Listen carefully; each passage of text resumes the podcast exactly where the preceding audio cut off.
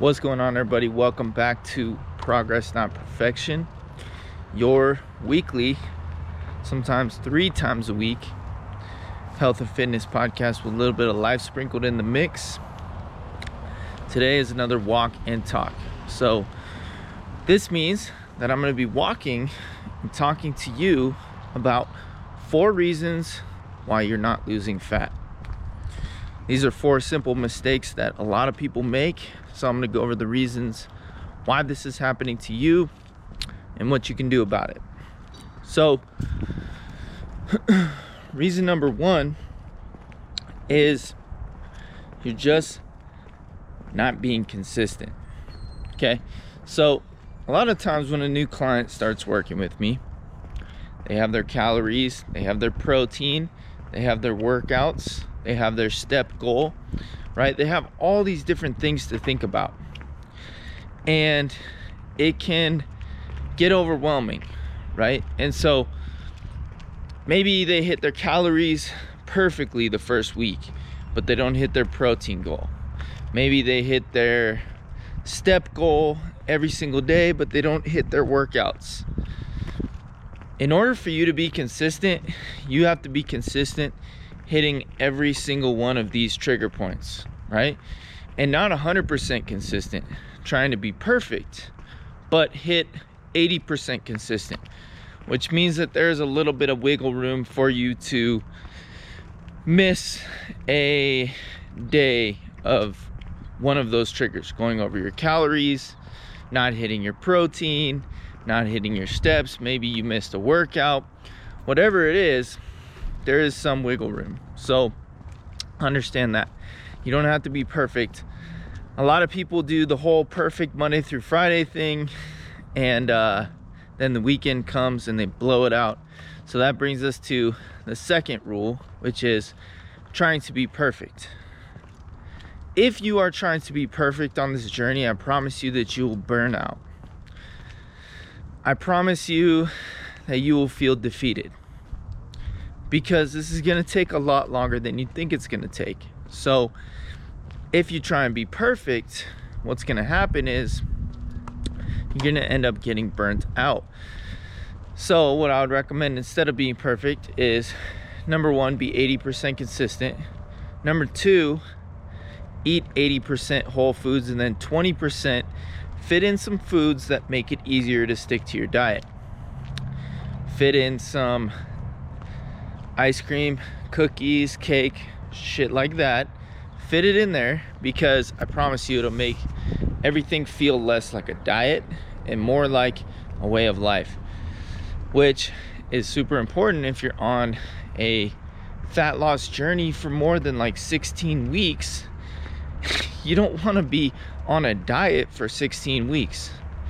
Being on a calorie deficit doesn't have to be miserable. And if you're going too aggressive, you're going to probably reduce your chances of actually keeping the weight off. Which brings us to number three, which is eating as little food as possible to try and lose weight as fast as possible. Right? This is a big mistake I see a lot of people make, especially when they don't work with a coach. If you don't have a coach, I'd recommend getting one. Um, you can work with me if you'd like, but I'd recommend getting any coach that is going to help you fit reach your goals because they're going to give you a realistic, sustainable, flexible plan. And if they're a good coach, it'll be more sustainable and realistic and flexible that'll fit your individual lifestyle. So keep that in mind. the goal of fat loss is to eat as much calories as possible while still being in a calorie deficit, right? So this means that if your maintenance calories, the amount of calories it takes to maintain your current body weight is around 2000 and you decide to eat 1500 right off the bat, you're making a big mistake.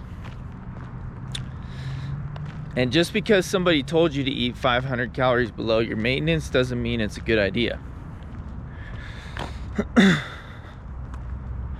because what happens is your body actually plateaus to that amount of calories. It actually starts to decrease your maintenance, your metabolism slows down. Now, don't get worried because your metabolism will go back up once you start eating more food. But if you have been in a severe deficit for a long time, your body actually starts to get used to those amount of calories. So what happens is you pretty much that's your new maintenance now. And so this is why you want to go super slow. Like take your time with it. Be patient, be consistent. Focus on patience and consistency before you start reducing calories and dropping calories. That's actually probably the last thing you want to do. If you're not losing fat, you want to look at your consistency first. Like, how many days out of the week am I actually hitting these calories? And if it's like six days out of seven, but that one day per week, you're going over like two or 3,000 calories and it's a binge, that's a clear sign that your calories are, your calorie goal is too low. So maybe bump those calories up to like 1800 instead of 1500 and go slower and, and you'll start to see results. Not because uh, eating more food is inherently going to speed up your results, but when you set a goal super low and you hit that goal only five days out of the week, and then the other two days out of the week you are totally going like way over. It's not about your daily calories, it's more about your weekly average, your weekly calories. So if you're going over by 4,000 calories in the weekend, you're not going to see results. This brings us to number four. All right. Maybe this is just a bonus one. But not prioritizing sleep and managing stress levels. Okay?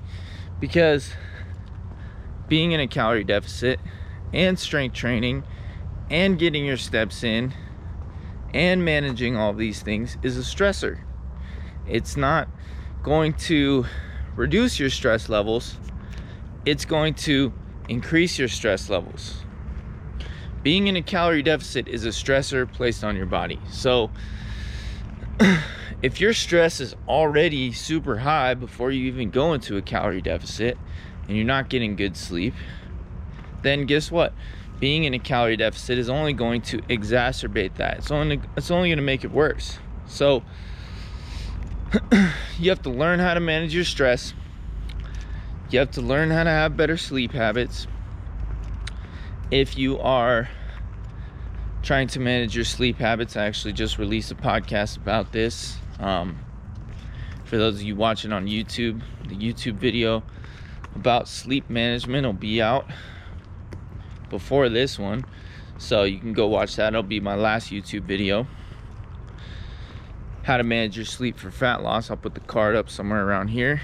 So, so yeah, you want to be managing your sleep. You want to be managing your stress levels, doing some breath work, meditation, maybe playing sports, getting outside, getting out in nature, getting that 30 minutes of sunlight per day. All of that's going to help you a lot. Make sure that you're prioritizing spending time with people who make you happy, right? Spending time with people who motivate you, inspire you, make you feel good. Like, spend time with people like that because that's going to reduce your stress levels. Go spend time with family. I know for me, when I spend time with my mom, it's like all my stress and worries go away because she's so amazing. So, have people in your life that that help you with that and if and if that if you don't have that i would highly suggest you just start seeking people out like that and i'd also suggest you seek out maybe some therapy you know there's tons of therapists out there nowadays there's online therapy so you can that's what i do actually just log on to an app on my phone and do therapy online and it's pretty awesome. I actually really, really enjoy it. I just started it a couple months ago and it's super cool. I'm actually enjoying it a lot. So I'd highly recommend you get a therapist. I'd highly recommend you get somebody to talk through your stuff with.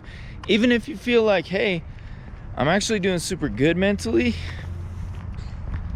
you may surprise yourself. Because once you start talking, once you start working with a professional, you may uncover some stuff that you weren't even thinking about, which I guarantee you will happen if you're open minded.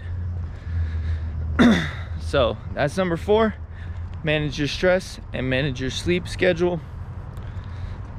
You know, if you want to learn how to do all of these things in a sustainable fashion, you can apply for coaching at the link in my bio. If you want a sustainable place to start with your calories, I'd recommend you go check out my free calorie calculator. I'll leave it down below in the description. You can sign up for that, and I will send you my calorie calculator to find your calories that'll be sustainable for you. Hopefully, you found this helpful and useful. If you did, please hit the like button. If you're on YouTube, hit the like, subscribe, bell notification. I got a lot more videos coming your way. If you're listening to this on any podcasts, Apple Podcasts, please leave me a five star review. And I will talk to you guys very soon. And thanks for listening. Thanks for watching. Bye bye.